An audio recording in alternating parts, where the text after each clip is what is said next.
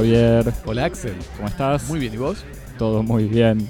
Bienvenidos a Cosmópolis, podcast de cultura, en vivo desde el Estudio 1 en el sur de París, reunidos hoy para hablar de Mandibule, Mandíbulas, la última película de Quentin Dupieux, uno de nuestros grandes autores franceses. Así es.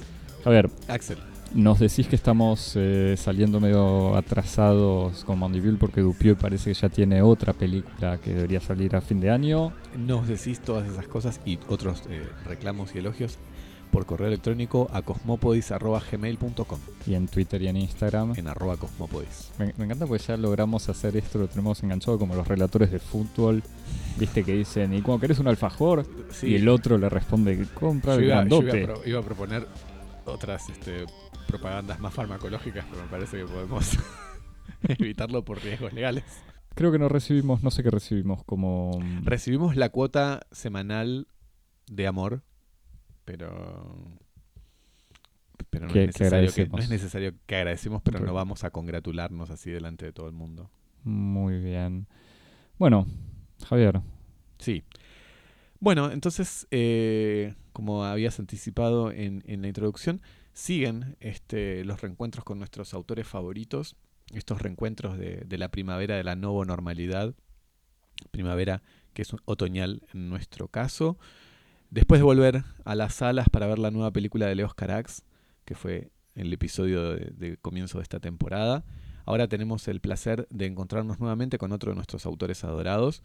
Vimos Mandíbulas, la nueva película de Quentin Dupieux, que también es conocido en el mundo de la música electrónica por su nombre de escena, que es Mr. Oizo, y que es un realizador francés de quien ya habíamos comentado dos películas. Una película que es Au Poste en 2018, o sea, a la Marche Preso o a la comisaría.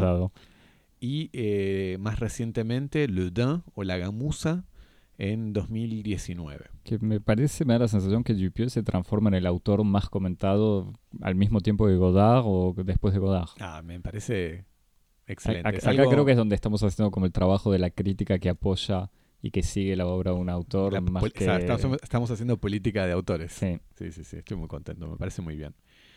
Esta semana vimos entonces Mandíbulas en la incomodidad de nuestras computadoras, en ocasión de la salida de la película en DVD, víctima de los azares del ciclo de confinamientos, desconfinamientos, reconfinamientos del año pasado, como otras grandes obras de arte, como la película de James Bond, el estreno de Mandíbulas y Batman, ¿no? El estreno de Mandíbulas fue retrasado durante todo el año 2020 y fue estrenada en salas finalmente en mayo de este año, en competencia con los estrenos que se precipitaron para reconquistar las salas y el público al comienzo del verano europeo post-confinamiento.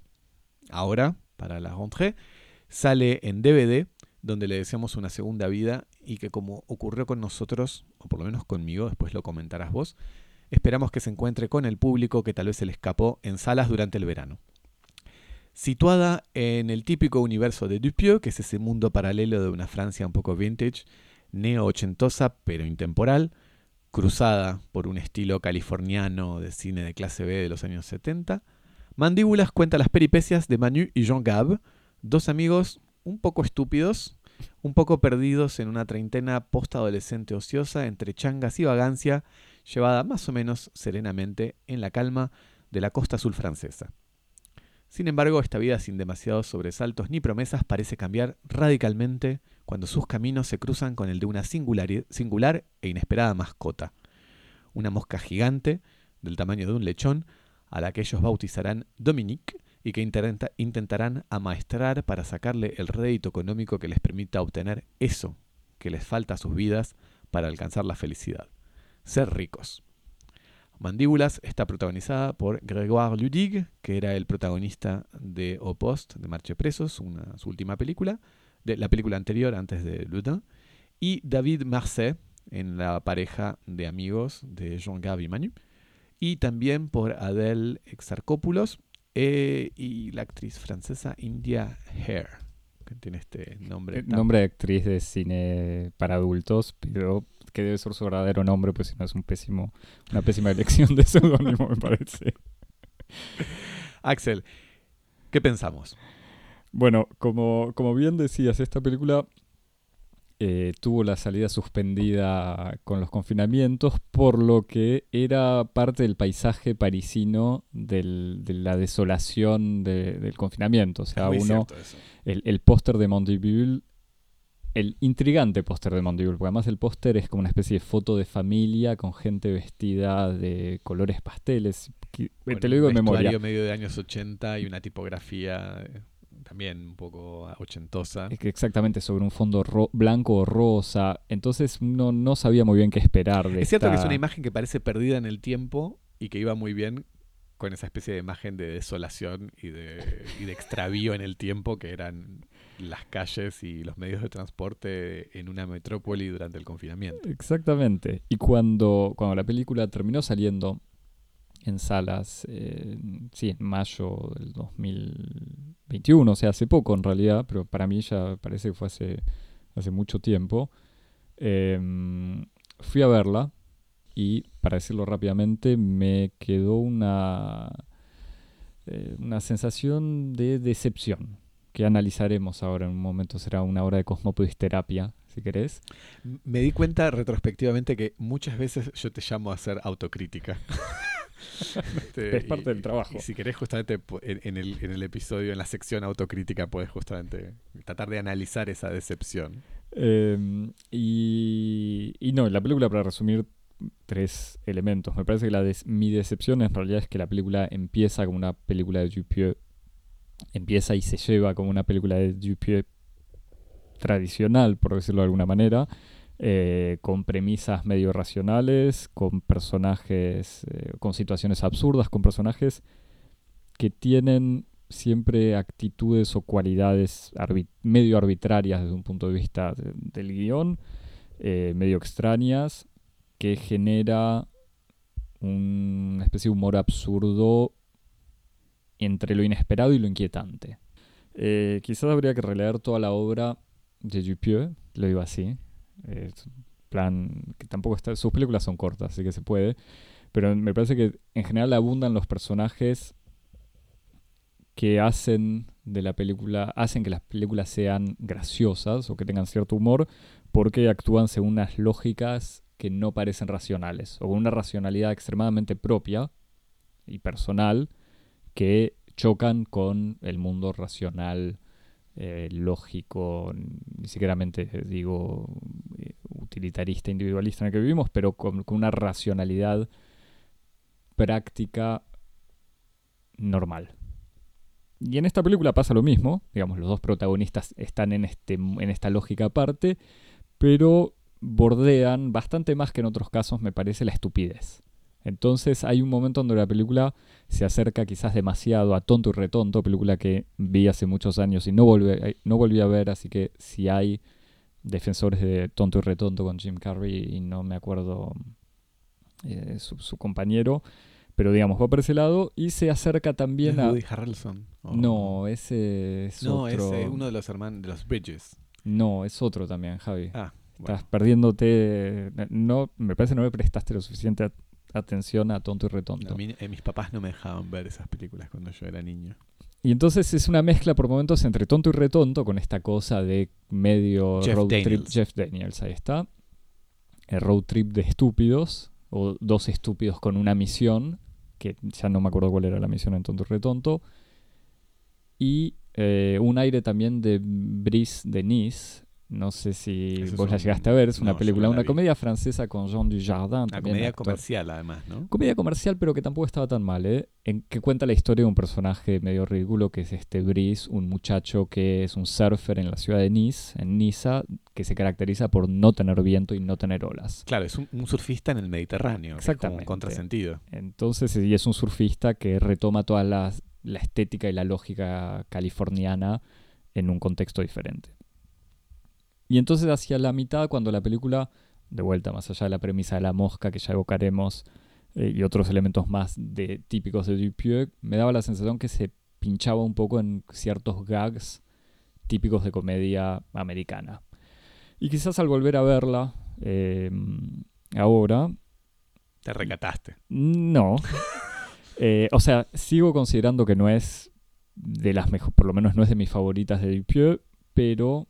Porque tiene, me parece que desde Realité, o sea, Wrong Cops, Realité, Au Poste y Le Daim sobre todo, son estas películas que llevan, me parece, en paralelo muchas dimensiones, o por lo menos una dimensión de comedia absurda y otra dimensión, que no quiero decir más conceptual, pero donde el cuestionamiento de la forma misma es evidente. En este caso creo que no es tan así, y me parece que quizás el cuestionamiento de la forma pasa más por una especie de homenaje o concordancia con cierta comedia yankee, y quizás habría que leerla así, y me parece que es ahí en donde hago mi crítica de la decepción, en donde quizás en una lectura, según la lógica de la comedia yankee, salen elementos más interesantes, que ya evocaremos. Si querés te dejo proponerme tus teorías. Me gusta el análisis de tu decepción. Quizás para justificar igual el elemento... Y me parece que es esclarecedor de ciertos aspectos de la película. Cuando retomo elementos que citabas, creo que las referencias, está bien que el mundo de Dupieux de todos modos vive en esta... Están claramente situados en Francia y al mismo tiempo en un país que no es Francia y en una situación, sí, estadounidense, medio californiana, con esta de vuelta al sur de Francia. Puede tener conexiones entre la playa y el desierto y la montaña, pero en una escala completamente diferente. Como no existen grandes terrenos desiertos en escalas californianas, como se ven en esta película, que claramente de todos modos está filmada en el sur de Francia.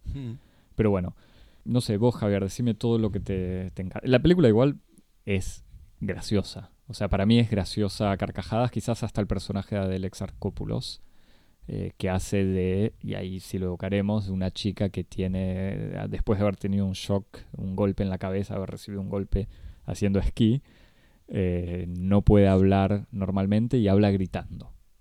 Entonces, pero gritando a los gritos, a los alaridos. Claro, entonces lo que es como una especie de gag simple, de tener además, creo que de todo el reparto es la actriz más conocida. Adèle Exarchopoulos, para los que no la conocen, es la... no me acuerdo el nombre, pero en la película de... Kechiche. Apelatif Kechiche. El azul es el color más cálido. No sé cuál era. No, La vida de Adèle, justamente. No, La vida de Adèle en su versión francesa y que fue traducida en los otros países como Azul es el color más cálido. Era el nombre de la historieta original. Uh-huh. O sea, es una adaptación de una historieta. Que es esta historia de amor entre dos chicas que son Léa Seydoux. Adèle, que es Adèle Exarchopoulos, y no me acuerdo el nombre de la otra. ¿No es Léa Seydoux? Sí, es Léa Seydoux la actriz. Hoy una chica Bond. Hoy una chica Bond para cerrar el... Y heredera, para cerrar y conectar con el capítulo de la semana pasada, heredera de la familia Seydoux, grandes productores, conectando también con Dune, productor del Dune de Jodorowsky, que no lograron terminar, y de la familia Gaumont. Uh-huh. Sí, me gustan las cosas. Te tiré así muchas pistas que van para todos lados, pero volvé a la película, por favor. Estoy tratando de ver justamente cómo conectar. Me parece que es interesante lo que vos decís.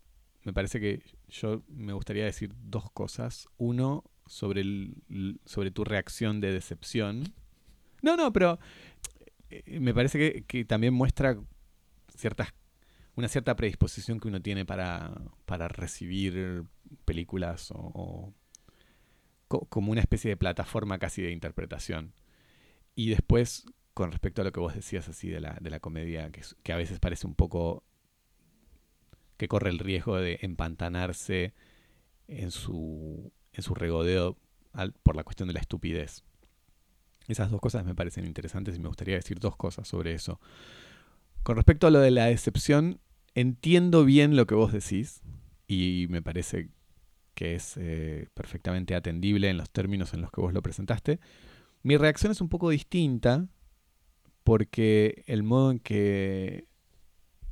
yo un poco intuitivamente y de manera irreflexiva veo películas o veo obras o leo libros, está mediado por una especie de relación que tiene que ver como con un modo específico de poner en práctica la adhesión, en el sentido en el que cuando adhiero a un programa tengo la tendencia a reemplazar como un juicio de valor por un juicio de la singularidad, en el sentido en el que tengo poca tendencia a corregir cosas que me parecen que son infieles a una cierta idea que yo me hago de aquello que me gusta, y tengo tendencia a abrazar, entre comillas, los defectos y las fallas de algo que me gusta como una forma de singularidad, del modo en que se expresa la singularidad de aquello que me gusta. Y entonces, por eso digo, son como predisposiciones que uno podría llamar un poco pretenciosamente predisposiciones críticas. Yo sé que amigos del pod van a decir que este es el costado tierno mío, de mi modo de amar a mis artistas y mis autores, en donde no los amo pese a sus defectos, sino que amo la singularidad de sus defectos, pero en el fondo es algo cierto. A mí me gustan, cuando me gustan autores, me gustan obras, me gustan sus fracasos también. Me gusta como la singularidad en la que, y en general cuando abrazo ciertos proyectos, los abrazo en su totalidad, y me gusta ver como, casi me gusta y me entusiasma más verlos fracasar que verlos triunfar, porque en el fracaso uno ve cosas que uno no podía anticipar, ve cosas que uno, que lógicas que no son externas, que no vienen del canon, que no vienen de las convenciones. Es como que hay algo en la lógica del fracaso que es más revelador y que es más excitante a veces que la del triunfo, ¿no? Entonces, en ese sentido, cuando vi Mandibule, si bien comparto con vos la evaluación que vos hiciste de ciertos aspectos, como justamente lo que vos decías, esta cuestión de la línea, no me acuerdo si lo dijiste ahora, pero me lo habías dicho antes, la cuestión de la linealidad del relato, la cuestión de a veces un regodeo en la simplicidad de los gags estúpidos y eso, yo le encontré un interés específico a eso. Y efectivamente, para defender en parte tu punto de vista y el mío, para señalar en qué medida son complementarios, el modo de defender esos defectos es significarlos en un marco que sea un marco superior y que trascienda al comentario de una obra específica para entenderlo en una secuencia. En el sentido de que justamente cuando... ¿Qué secuencia? En la secuencia de la obra en general de Dupieux, por ejemplo, ¿no? Como si uno analiza la película aislada, hay una serie de características que pueden ser juzgadas como defectos, como debilidades, y que si vos los pones en una serie, lo podés entender de otra manera. Y entonces, con esto me gustaría conectar justamente con lo que vos decías antes de esta especie como de comedia de la estupidez. Y a mí me gusta pensar que las películas... Bueno, voy a simplificar dos cosas. Primero, me parece que las películas de Dupieux son tan buenas y tan divertidas y tan ricas, tan densas, que como todas las obras verdaderas, que están, como vos decías, montadas sobre una multiplicidad de niveles de significación, cuando las veo, inmediatamente pienso como, es buenísimo esto, se podrían hacer 50 ciclos temáticos diferentes con esta misma obra.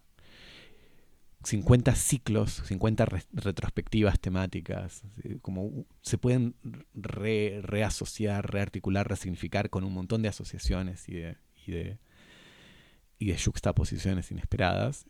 Y entonces pensaba como, bueno, Mandibule, que es una comedia que en gran medida es una comedia de desencuentros y de situaciones un poco tontas y que se regodean personajes que son bastante estúpidos, es una película que pone en evidencia algo que le interesa mucho a Dupieux y que él lo explota de un modo muy interesante, que es como que uno podría decir que la obra de Dupieux organiza una especie de exploración sistemática de las formas anormales de la lógica. Sí. Y que uno podría decir que en este proyecto general de formas anormales de la lógica, que si uno es medio perezoso, pues sí, es una película un poco absurda. Es una película un poco... Son películas absurdas, son películas surrealistas. Es como... Es demasiado, al mismo tiempo, es demasiado abarcador y no describe el detalle de cómo las películas van explorando cosas distintas.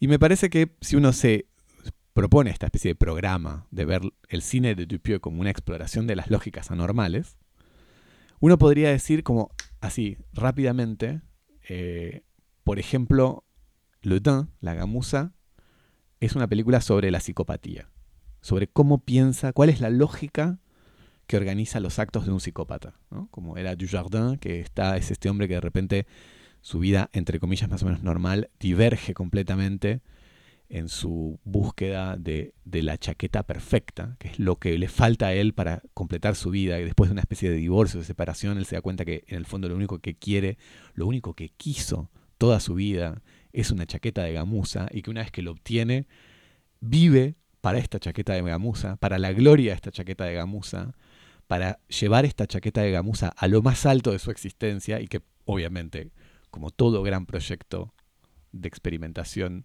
de algo, necesita algo que lo documente, y entonces se consigue un cómplice que filme las aventuras de este hombre llevando a la gamuza a lo más alto, y que es otra psicópata, que es Adèle Exarchopoulos. Y entonces uno ve la aventura de estos dos individuos que están animados por un deseo muy específico y que organizan todas sus acciones y todas sus decisiones sin mediar el más mínimo cálculo moral, social, económico, racional, en función de la obtención de ese objetivo específico. Cuando uno piensa así la película, uno dice, bueno, claro, es como su película sobre la psicopatía. Uno podría hacer un ejercicio parecido con sus otras películas, con Wrong Cops, con Realité. Uno podría pensar que Realité es su película sobre la psicosis, sobre justamente como lidiar entre distintas representaciones de la realidad al mismo tiempo, cómo lidiar con una, cómo lidiar con otra, cómo hacerlas convivir, cómo eso lleva como una especie de momento último de explosión y de crisis.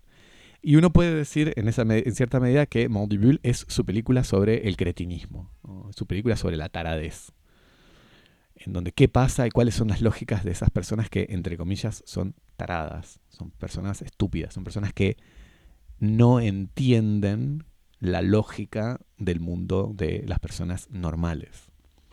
Y en ese sentido, Mandibule explota eso de un montón de maneras. Por una parte, vos tenés dos personajes que son como personajes que encarnan una forma muy específica del cretinismo, de la estupidez, que es la adolescencia. Son como adolescentes perpetuos. ¿Y qué es un adolescente? Un adolescente es alguien que no entiende cómo funciona el mundo y está permanentemente chocando entre lo que son sus planes y su incomprensión de por qué no puede obtener sus planes porque el mundo funciona de otra manera. Es una película también sobre la diferencia de clases. Es una película de cómo los pobres no entienden cómo funciona el mundo porque no pueden acceder al poder y a la autonomía que da el dinero, que son procedimientos y lógicas que están completamente fuera de su campo de visión y que ocurren en otro lado en donde ellos no lo pueden ver y no lo entienden. Entonces es como la película declina estos temas que uno podría decir, son temas típicos del cine, la adolescencia, la búsqueda del lucro, la economía, es como, pero en vez de tratarlo temáticamente, lo trata a partir de esta especie de análisis de lógica, como qué pasa si los personajes no entienden las normas sociales, qué pasa si los personajes no entienden las normas económicas, qué pasa si los personajes no entienden cómo funciona la obtención de un dinero. ¿Qué pasa si los personajes no entienden cómo funciona la gestión de la vida cotidiana, las cosas básicas de todos los días, cómo se organiza una compra, cómo se hace la comida? Sí, ¿cuáles son las prioridades? ¿Cuáles son las prioridades? Y me parece que ahí uno empieza a entender que en el fondo las películas de Dupieux son como experimentos, en donde dice, bueno, ¿qué pasa si yo a estos, junto a un grupo de personajes, les doy un objetivo, pero les saco algo? Les saco, por ejemplo, como decía, en el caso de la psicopatía, les saco como totalmente las consideraciones morales, la empatía. ¿Qué pasa si a estos personajes les saco totalmente su comprensión de los códigos sociales, de los códigos económicos? Y el resultado son estas películas que parecen surrealistas y locas, pero en el fondo es como una especie de radiografía, de experimento cognitivo y comportamental de Dupieux haciendo funcionar a personajes a los que él les extrae ciertas cosas y de repente se transforman en estos robots, en estos monstruos que se chocan contra la pared y que produce un efecto de comicidad, pero que en el fondo lo que hace es como... Y por eso vos decís que hay un efecto que está entre la comicidad y lo inquietante, que es como, bueno, ¿hasta qué punto nosotros no vemos en estas películas nuestras propias incapacidades para entender al otro, entender el mundo en que vivimos, entender cuál es nuestro lugar en la sociedad, etcétera. Parece que ahí hay como una especie de programa de Dupieux que en el fondo lo ancla un montón en la realidad y en el presente, cuando aparentemente son películas totalmente desconectadas de todo contenido social, ciudadano, político, ideológico, lo que sea. Sí, me gusta justamente la comparación con el cine absurdo o el humor absurdo, porque es esencial para ver la diferencia, no quiero decir la superioridad, pero en el fondo es la superioridad de Dupieux. Me parece que, no sé, pensaba en tipo Top Secret o alguna de estas comedias de los 80, Top Secret, gran película con Val Kilmer, de Zucker Abrahams, típica de humor absurdo en donde donde pasan situaciones entre surrealistas, inesperadas y otras, pero completamente desconectadas. Acá es como decíamos, el universo de Dupieux es absurdo porque los personajes siguen lógicas improbables pero coherentes en su campo de acción, ¿no? Desde su punto de vista. Entonces es mucho más sistemática, digamos, la cuestión absurda, y mucho más perturbadora, porque no es solo lo inesperado, como estoy peleando con otro y de golpe saco un mate y me pongo a tomar mate, sino en todas las situaciones en donde tengo que hacer algo, saco un mate, por ejemplo. O sea, obviamente no es un ejemplo de la película, ¿eh? Es un ejemplo inventado para cuando necesiten hacer un guión de humor absurdo. En versión criolla, además. En versión criolla, claro. Para, no sé si desarrollar, pero vuelvan a escuchar el resumen de la película. La película es este muchacho que duerme en la playa porque no tiene dinero, que duerme y se despierta mojado porque calcula mal en dónde ubicarse, o roba un auto, que esto no aclaramos. Bueno, antes de robarle un auto recibe una misión. Recibe una misión en donde le dicen algo que parece tráfico de drogas o algo así. Alguien le dice, si vos llevas una valija vas a buscar una valija a tal persona y se la llevas a tal otra, te vamos a pagar 500 euros. Entonces dice, buenísimo, lo hago. Después tiene que conseguir un auto, porque le dicen, tenés que tener un baúl. Entonces busca un auto, abre un auto que no estaba cerrado, lo arranca conectando cables, pasa a buscar a su amigo, al que no debería participar en la misión, pero como es su gran amigo, lo suma a esta aventura. Amigo que se va del trabajo en una estación servicio, sin ningún tipo de recato, recaudo, de nada. En el camino descubren que en el baúl hay una mosca gigante, y de vuelta, esta vez fue gracioso porque tuvimos una charla antes de empezar a grabar con qué podríamos comparar el tamaño de la mosca, porque cuando uno dice una mosca gigante, puede ser tanto una mosca del tamaño de un puño que el tamaño de una habitación, y en este caso es más de un lechón o de un animal bulldog doméstico grande que se puede tomar entre los brazos. Que me permito decir simplemente una cosa, que es un triunfo de producción de arte, porque sí, en una película de bajo presupuesto poner una mosca que tenga al mismo tiempo un cierto aspecto como simpático, adorable y creíble es muy difícil, y la película lo hace pasar como una cosa muy fácil. Sí. Generando un personaje adorable. Un efecto como ET. Y un poco asqueroso, pero adorable. No, pero es que me parece que hay lo que te estaba diciendo antes, me parece que la conexión con Estados Unidos pasa por muchos puntos, y me parece que ET es como una especie de referencia que no va mucho más lejos en la película, pero es evidente esta cuestión del monstruo escondido, y de vuelta la conexión con lo que decías de la adolescencia o la niñez. Estos personajes agarran a la mosca como el niño protege a ET. Sí, bueno, justamente me gustaría como rebotar sobre eso, si querés después, por favor, acordate lo que estabas diciendo para retomarlo. Imposible. Pero vos decís eso, es muy justo, como desde un punto de vista como del imaginario en el cual Dupieux se inspira para construir sus propias películas. Está claro que está todo ese cine de los años 70 norteamericano que él la vio cuando era un niño, y ET y todas estas películas de monstruos que eran como monstruos al mismo tiempo repugnantes y adorables que los niños adoptan, está muy presente en esta película. Solo que si vos te pones a pensar culturalmente, por lo menos es mi reacción, vos te vas a reír. Esas películas son todas películas sobre ser, en el fondo, sobre ser hijos. Son todas películas ET, esas películas son todas películas que en alguna medida son un testimonio de lo difícil que es ser un niño, de lo difícil que es ser un hijo. Son el caso paradigmático de ET, que es como básicamente la historia de una familia que está lidiando con un padre que un divorcio, un padre abandónico, que es un poco como una especie de... ¿Existe el término abandónico, Javi? No, sí, existe. Y que es un poco como la novela así medio imaginaria de Steven Spielberg. Pero la sensación que yo tengo, interesantemente, es que Mandibule es una película sobre la paternidad, sí, no sobre la filiación. Es una película que, retomando como los mismos tropos de esta especie de cine infantil de los años 70, Dupieux retoma eso y hace una película sobre la sobre lo que es ser padre, sobre lo que es como tomar entre los brazos de uno una criatura extraña, sorprendente, y como todo el caos y la dificultad que exige gestionar la vida y la educación de ese monstruo. Y me parece que Mandibule tiene algo como de inesperada, y por eso te digo que son todas películas que invitan a muchos ciclos, porque del mismo modo que el cine de Dupieux puede ser como como una obra sobre la locura o las lógicas alternativas, me parece que es un gran autor para hacer como ciclos sobre estados alterados, porque cada película de Dupieux se le puede asignar una droga diferente. Mandibule es también como una película sobre la paternidad, ¿no? Sí. Bueno, pero que tiene que ver en el fondo con lo que te decía antes de las prioridades. Y retomo con el resumen que hacía de la película. Se meten en esta misión, encuentran la mosca, deciden entrenarla para ganar más dinero usándola como una especie de dron que les va a traer riquezas o robar bancos. En el medio roban una casa rodante para poder dormir, le prenden fuego... No, depende de fuego, no. Bueno, se incendian sin querer mientras están cocinando porque son inútiles.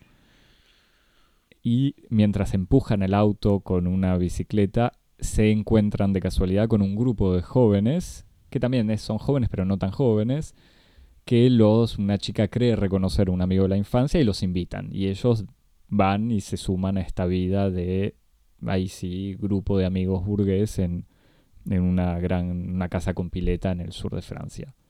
Y entonces dejan de lado el entrenamiento de la mosca y la misión del tráfico hasta que se tienen que escapar porque los descubren de alguna manera. Pero justamente me parece que no lo dejan de lado. Y por eso digo que también uno podría proponer este programa de leer Mandibule como una película sobre la paternidad, porque lo que muestra es como una experiencia específica de lo que es como las preocupaciones del care para una generación que es como una generación contemporánea, hedonista, y centrada en la satisfacción de sus propios deseos y necesidades. Porque en el fondo lo que pasa con estos personajes es como están permanentemente lidiando que cómo hacer para cuidar a la mosca, a educar a la mosca, a alimentar a la mosca y al mismo tiempo seguir haciendo su vida de vagos lumpenes que hacían. Sí, bueno, pero por eso el tema de las prioridades. Bueno, y como eso es difícil y ellos están como permanentemente al borde de la catástrofe, precisamente por eso, porque son incapaces de hacer una cosa o la otra. Porque justamente en el episodio, en la secuencia de la vila, cuando ellos están medio escuateando, están de invitados acá, producto de esta especie de, ¿cómo se dice?, de mal comprensión, de confusión de un personaje por otro. Ellos están disfrutando de la piscina y todo, y sobre todo comiendo gratis, que es lo que ellos están permanentemente tratando de hacer, pero al mismo tiempo están muy preocupados porque quieren cuidar a la mosca, quieren alimentar a la mosca y quieren que nadie descubra que la mosca está ahí para que no se la saquen, para que no les hagan daño. Entonces hay como toda una preocupación alrededor de cómo compatibilizar el cuidado de la mosca con la vida de ellos. Y además, quizás para seguir comparándolo con la paternidad, se van impresionando cada vez más de las cosas que sabe hacer la mosca y que ellos no sospechaban. Exacto. Y además la mosca empieza como entrando en sus vidas con un plan específico, que es utilizarla para hacerse rico, y después se encariñan con la mosca y hay como una relación así de amor mediado por la figura obviamente de la mascota, pero que está medio mezclado en otro programa que podríamos hacer, que es como la mosca y el hombre, ¿no? Que es como podemos poner a Mandibule en un programa doble con la mosca de Cronenberg, por ejemplo. Y hacia el final, para terminar el resumen de este resumen, y como te decía, extremadamente lineal, pero con unos círculos raros. La mosca come a un perrito. Bueno, no sé si es necesario contar todo, no que sean spoiler o que sea muy interesante, pero bueno, llega la policía a la casa, tienen que escaparse porque la mentira o la confusión se clarifica y deciden retomar la misión del principio. Misión que al final es mucho más simple que lo que uno imaginaba al principio. Uno imaginaba qué hacen estos tontos metiéndose con grandes traficantes, llevando una valija que obviamente implica algo ilegal, que se resuelve de manera inesperada y graciosa. Y algo más también. Y hacia el final, y después consiguen esa plata, y después todas estas aventuras tienen un momento de reflexión sobre todo lo que pasó, sobre todo lo que pasó y todos los esfuerzos que tuvieron que hacer. Y llegan a la conclusión, habiendo en una elipsis, ahí está, no estaba tan lejos, era griego.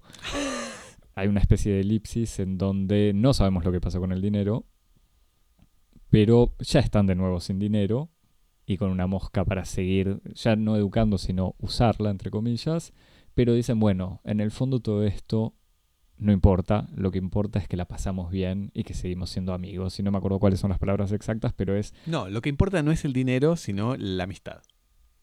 Entonces, incluso si fracasan en su programa, que era hacerse rico con la mosca, igual ganaron porque descubrieron, al final, como en esta especie de edificación que tienen, que se supone que tienen que tener los personajes en una historia, ellos llegan al descubrimiento de que lo que importa es la amistad y obviamente al final ocurre algo que pone esto en duda. Pero con un detalle igual que me gusta también de esta lógica y lógica de los personajes de Dupieux, que las acciones nunca tienen consecuencias.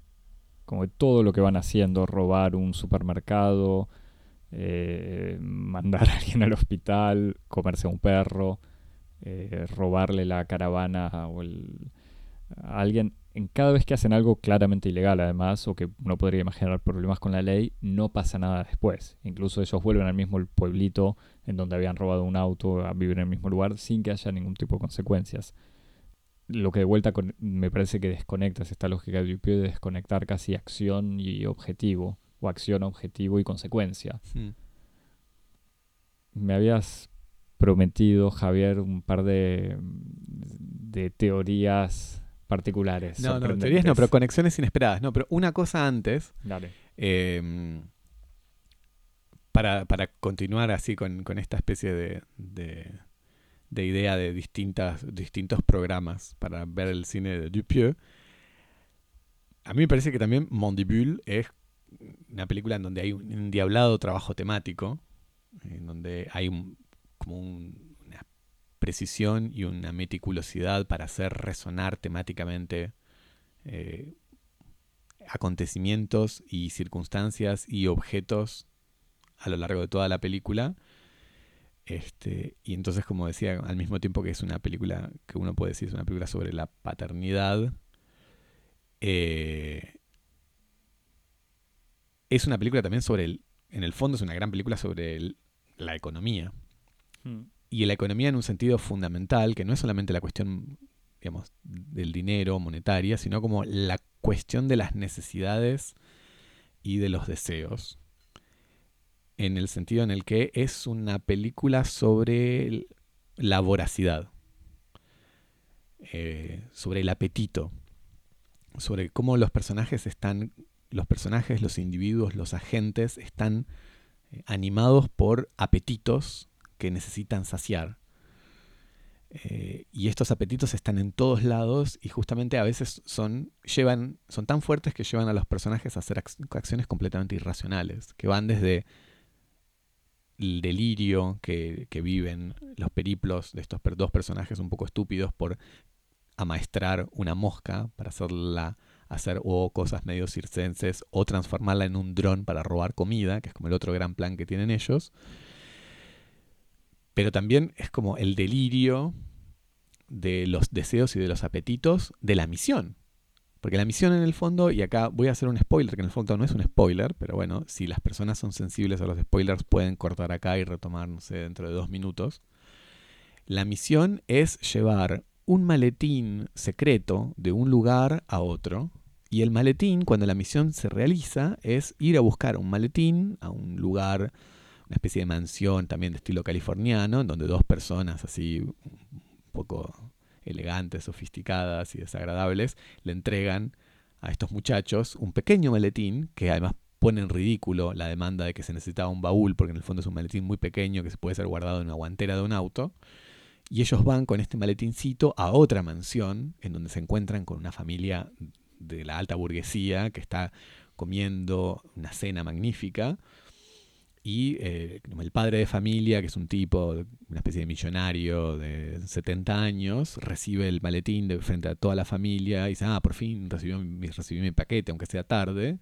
Y lo abre y cuando lo vemos que lo abre en una situación donde uno imagina controlar la cantidad de droga o de armas o lo que puede haber, o incluso de joyas robadas o lo que sea. O un microprocesador de una computadora o algún bien industrial o algo así. Y lo que se encuentra es con una dentadura postiza de diamante.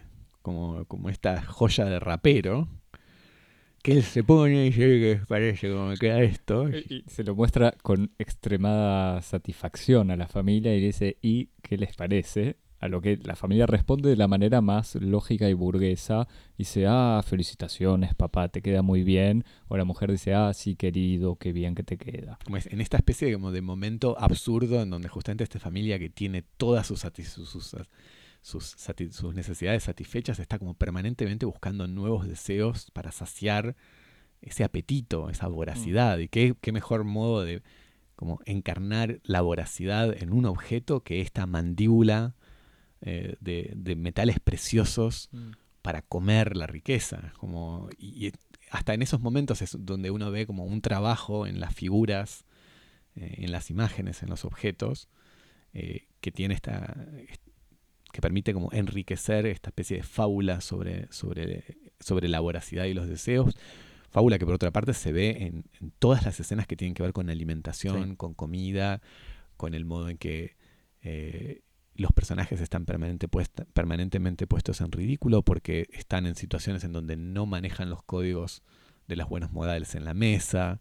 O sea, hay toda una especie de playa de situaciones en donde la cuestión justamente de cómo administrar, cómo controlar los apetitos, le sirven a la película para organizar la narración. Es como que hay una especie de esta especie de dimensión económica del relato en donde la gestión de los apetitos, ya sean apetitos del cuerpo o apetitos de la codicia, permiten y organizan las acciones del relato. Y en ese sentido es como yo veía esta película y yo decía, wow, acá es como, es otro cineasta de la economía, es como otro relato económico, como indirectamente o inesperadamente uno puede decir, es el cine de Martín Rejtman.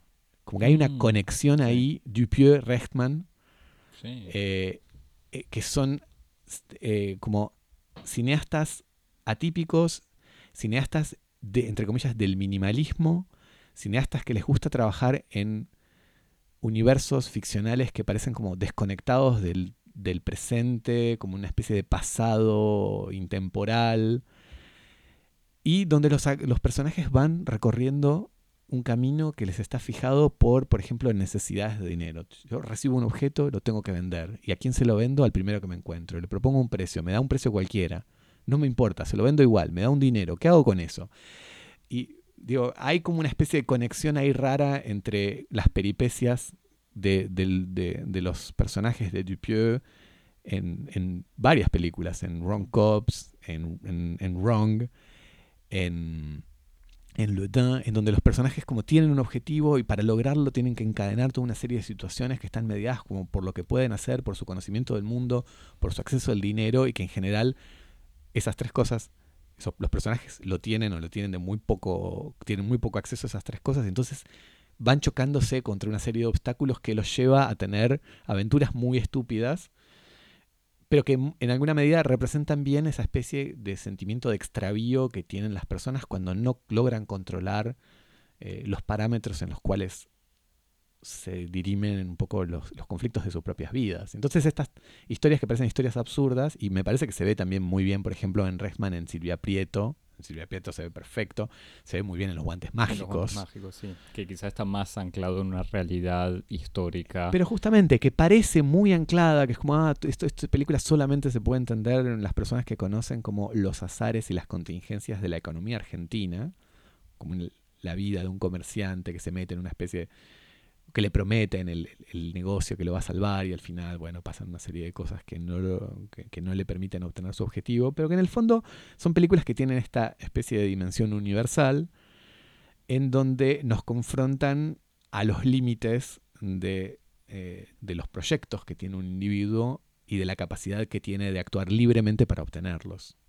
Entonces me parece que ahí hay como una especie de conexión también entre estos realizadores que hacen un cine económico en este sentido, ¿no? Como un cine en donde lo que ordena la acción de sus personajes no es una psicología, no son contenidos internos, historias de vida, narraciones familiares, sino como las capacidades que tienen para actuar con los objetos, el dinero y el conocimiento que tienen del mundo que los rodea.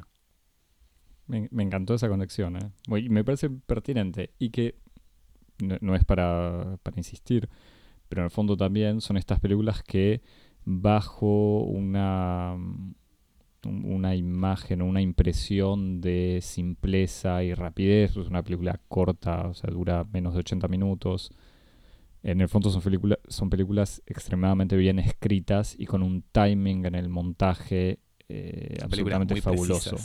Tienen, claro, una especie de construcción, no de una mecánica de la lógica de lo que produce otra cosa o de las referencias, pero una mecánica muy de relojería en el sentido que no hay nada que esté de más en el fondo. Creo que si funciona así, aún dando la impresión de ser una película completamente surrealista, absurda y desconectada, porque cuando digo de relojería, no en el peor sentido de un guión construido en partes equilibradas y con la intriga que aparece en el momento justo. No, eso es al revés. Pero tienen esta construcción paso a paso y encadenamiento improbable que de todos modos mantiene un equilibrio total, incluso con el desequilibrio, esto lo habíamos comentado hablando sobre todo me parece de Au Poste, ¿cierto? El desequilibrio entre comillas del final, en donde, y ahora sí, si querés te dejo repetir la comparación con la literatura de César Aira que habías propuesto. Sí, lo habíamos propuesto ya en los otros episodios. Casi seguro que en Au Poste lo evocábamos. Claro, porque tenemos esta sensación de que es como estas películas que son narraciones en donde hay una fuga hacia adelante, que todo lo que ocurre tiene una cierta lógica, pero que hay como una especie de energía que está alimentada de la consecución, del encadenamiento de cosas, y que necesariamente es incompatible con la idea de conclusión. Entonces son películas o son historias que un poco se desinflan al final y que de repente llega ante la necesidad de terminarse, y entonces el final siempre tiene un gusto de arbitrariedad o de accidente en el fondo. Entonces, que le pasa a Aira, pero le pasa también a las películas de Dupieux, que siempre uno tiene la sensación de que, bueno, se terminó porque se tenía que terminar. Que se terminan ahí, pero se podrían haber terminado 10 minutos antes o 10 minutos después. O una hora después. Javier, no sé si tenés más pistas, más teorías, o si querés recomendar algo. No, me quedé vacío. No consumiste lo suficiente para... Exacto. Ese fue el límite de mi apetito. Me gusta esta idea de pensar la película como una especie de película, no comodín, pero que puede entrar en programas variados y diversos, pero es muy cierto. Si quieren contratarnos para ser programadores de festivales o de tu centro comunitario... Sepan que Mandibule estará en cualquier programa. Sepan que estamos disponibles, Cosmópolis está disponible para este tipo de... Surf, playa, comida, consumo, animales, lo que sea. Violencia, robo. Te hacemos el ciclo que nos pidas. ¿Tienes algo para recomendar o no? Yo no había notado nada. Yo recomiendo autorrecomendaciones. Obviamente que ya citamos, y para el que no la vio, yo había recomendado alguna vez Realité, Realidad, que para mí es una obra maestra, pero creo que Le Daim, o sea, La Gamusa o El Gamo, no sé cuál era el nombre, Piel de Ciervo en inglés. Wow. Me gusta la resonancia así de mí. Claro. Es esta película también genial de Dupieux, y los episodios T03, E02, Adoración de Dupieux. Adoración que retomamos y hoy. Sí, Adoración que mantenemos. Y también la película Au Poste y el episodio T01, E24, o sea, el episodio 24 de nuestra primera temporada, que creo que habíamos llamado Suspensión de la Incredulidad, en un momento de creatividad absoluta, porque hablamos de, también de... Bueno, estábamos en la lógica así de, del gasto, ¿no? De pasar tanto tiempo buscando títulos como grabando el programa. De entregarle tanto al podcast. Que hablábamos también de una performer que se colgaba de cosas, por eso la suspensión. Y Top Secret, que a mí me sigue gustando, aunque no tengan los personajes no tengan la lógica de GPS. Y Tonto y Retonto, si querés. Dale. Hay que sumarla. El programa.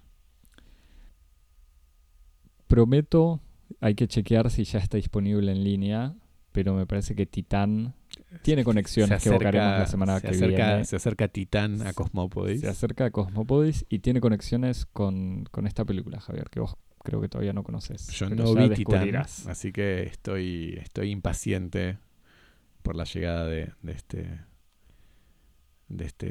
una de las películas de la temporada, ¿no?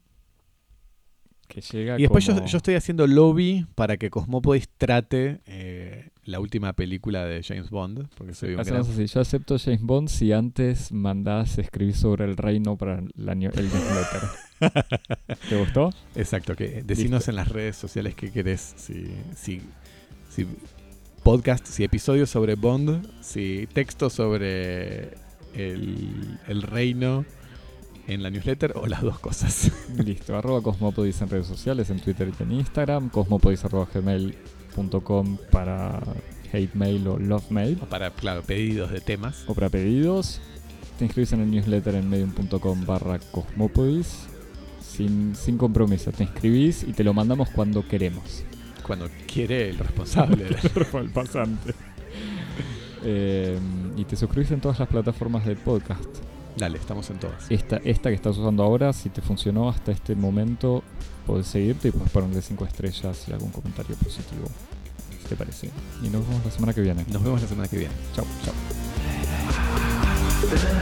Chau.